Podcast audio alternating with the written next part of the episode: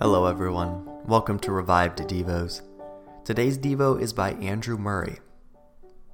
If you then, being evil, know how to give good gifts to your children, how much more will the Heavenly Father give the Holy Spirit to them that ask Him? Luke 11:13. Here in Luke, where he repeats the question, there is a difference. Instead of speaking as then of giving good gifts, he says, How much more will the Heavenly Father give the Holy Spirit? He teaches us that the chief and the best of these gifts is the Holy Spirit, or rather, that in this gift all others are composed. The Holy Spirit is the first of the Father's gifts, and the one he delights most to bestow.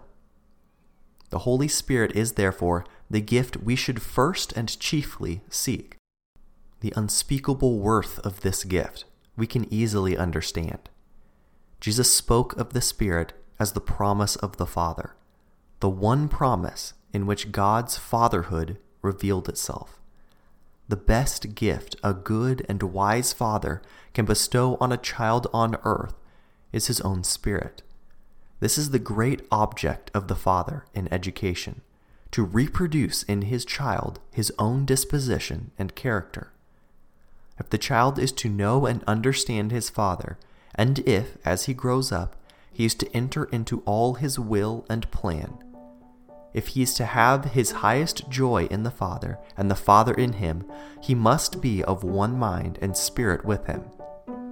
And so it is impossible to conceive of God bestowing any higher gift on his child than this his own spirit. God is what he is through his spirit. The spirit is the very life of God. Just think what it means God giving his own spirit to his child on earth.